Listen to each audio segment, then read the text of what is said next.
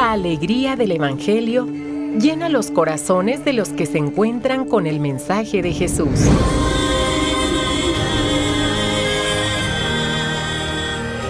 El Evangelio de hoy. El Evangelio de hoy. En voz de Monseñor Sigifredo Noriega Barceló. Escuchemos. Cuaresma 2024. 2 de marzo es día sábado, termina la segunda semana de este gran tiempo litúrgico de Cuaresma, que ojalá sea pase a ser un tiempo existencial en nuestra historia personal, familiar, social. Vayamos a la palabra de este día. Arrojará a lo hondo del mar nuestros delitos. Del libro del profeta Miqueas. Respondemos del Salmo 102.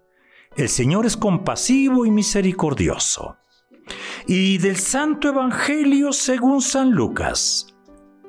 En aquel tiempo se acercaban a Jesús los publicanos y los pecadores para escucharlo, por lo cual los fariseos y los escribas murmuraban entre sí, Este recibe a los pecadores y come con ellos.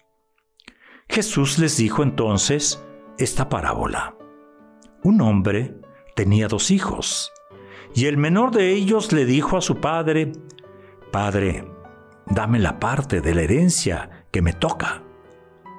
Y él les repartió los bienes. No muchos días después, el hijo menor, juntando todo lo suyo, se fue a un país lejano y allá derrochó su fortuna viviendo de una manera disoluta.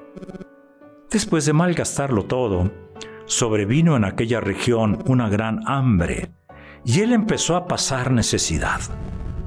Entonces fue a pedirle trabajo a un habitante de aquel país, el cual lo mandó a sus campos a cuidar cerdos. Tenía ganas de hartarse con las bellotas que comían los cerdos, pero no lo dejaban que se las comiera. Se puso entonces a reflexionar y se dijo, ¿cuántos trabajadores en casa de mi padre tienen pan de sobra? y yo aquí me estoy muriendo de hambre. Me levantaré, volveré a mi padre y le diré, Padre, he pecado contra el cielo y contra ti. Ya no merezco llamarme hijo tuyo. Recíbeme como a uno de tus trabajadores. Enseguida se puso en camino hacia la casa de su padre. Estaba todavía lejos cuando su padre lo vio y se enterneció profundamente. Corrió hacia él y echándole los brazos al cuello, lo cubrió de besos. El muchacho le dijo, Padre, he pecado contra el cielo y contra ti. Ya no merezco llamarme hijo tuyo. Pero el padre le dijo a sus criados, pronto, traigan la túnica más rica y vístansela, pónganle un anillo en el dedo y sandalias en los pies, traigan el becerro gordo y mátenlo. Comamos y hagamos una fiesta, porque este hijo mío estaba muerto y ha vuelto a la vida. Estaba perdido y lo hemos encontrado. Y empezó el banquete. El hijo mayor estaba en el campo y al volver, cuando se acercó a la casa, oyó la música y los cantos. Entonces llamó a uno de los criados y le preguntó qué pasaba. Este le contestó, Tu hermano ha regresado y tu padre mandó matar el becerro gordo por haberlo recobrado sano y salvo. El hermano mayor se enojó y no quería entrar. Salió entonces el padre y le rogó que entrara. Pero él replicó, Hace tanto tiempo que te sirvo sin desobedecer jamás una orden tuya. Y tú no me has dado nunca ni un cabrito para comérmelo con mis amigos. Pero eso sí, viene ese hijo tuyo que despilfarró tus bienes con malas mujeres y tú mandas matar el becerro gordo. El padre repuso, Hijo, Tú siempre estás conmigo y todo lo mío es tuyo.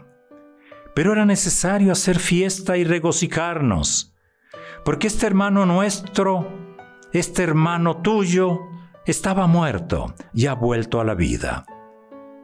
Estaba perdido y lo hemos encontrado. Palabra del Señor. Sábado termina esta segunda semana y lo hacemos de la mejor manera posible, ¿eh? escuchando esta enorme parábola que le hemos llamado parábola del Hijo Pródigo, pero que sin embargo es la palabra, es la parábola de quién es Dios, Dios nuestro Padre misericordioso.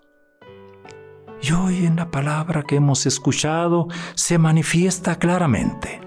En la primera lectura el profeta Miqueas pide a Yahvé que pastoree a su pueblo. Él sea quien lo conduzca.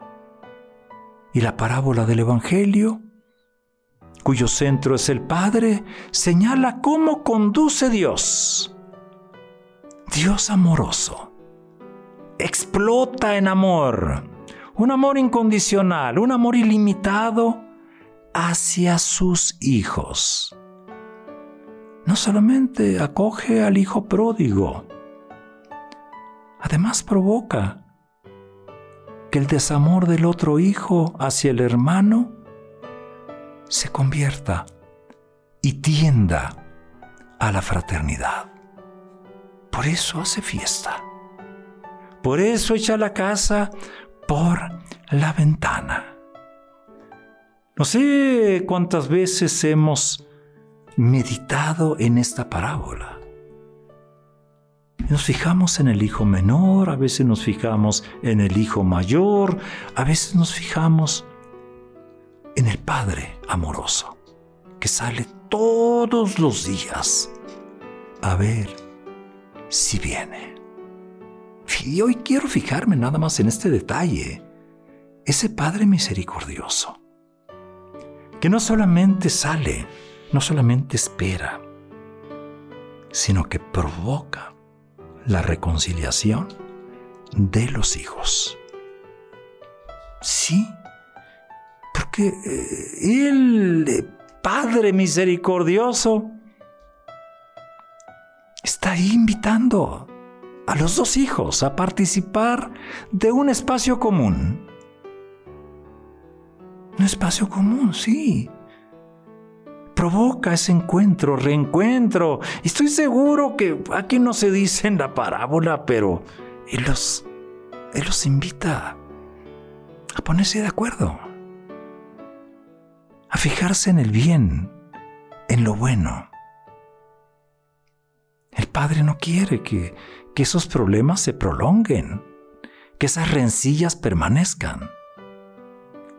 Ese Padre bueno, misericordioso, ofrece a ambos la posibilidad de reconciliarse. ¿A partir de qué? No de su bondad o de su maldad, sino de su misericordia. Esa posibilidad de encontrarse gracias a su presencia amorosa.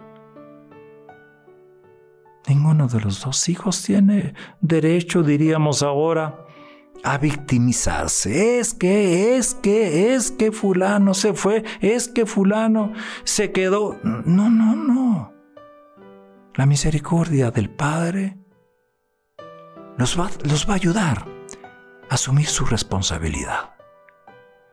Les va a ayudar a, a mejorar sus relaciones como hermanos. Y solamente así podrán restablecer, podrán intensificar y antes podrán sanar la relación como hijos. Ese es el Padre.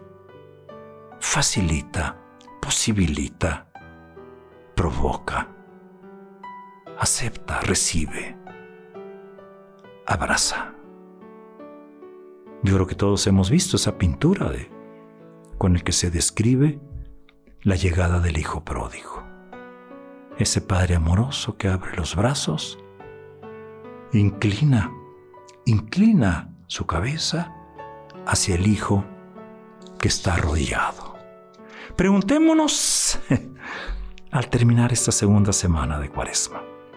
Empezamos, recuerdan, sean misericordiosos como mi Padre es misericordioso y terminamos como es el Padre misericordioso. ¿A qué nos anima la misericordia de Dios? ¿A qué nos compromete? A María le llamamos Madre de Misericordia. Pidámosle que nos ayude a ser estos hijos que dan un paso hacia adelante, que dan un paso hacia la aceptación de la misericordia. Madre de Misericordia, ruega por nosotros.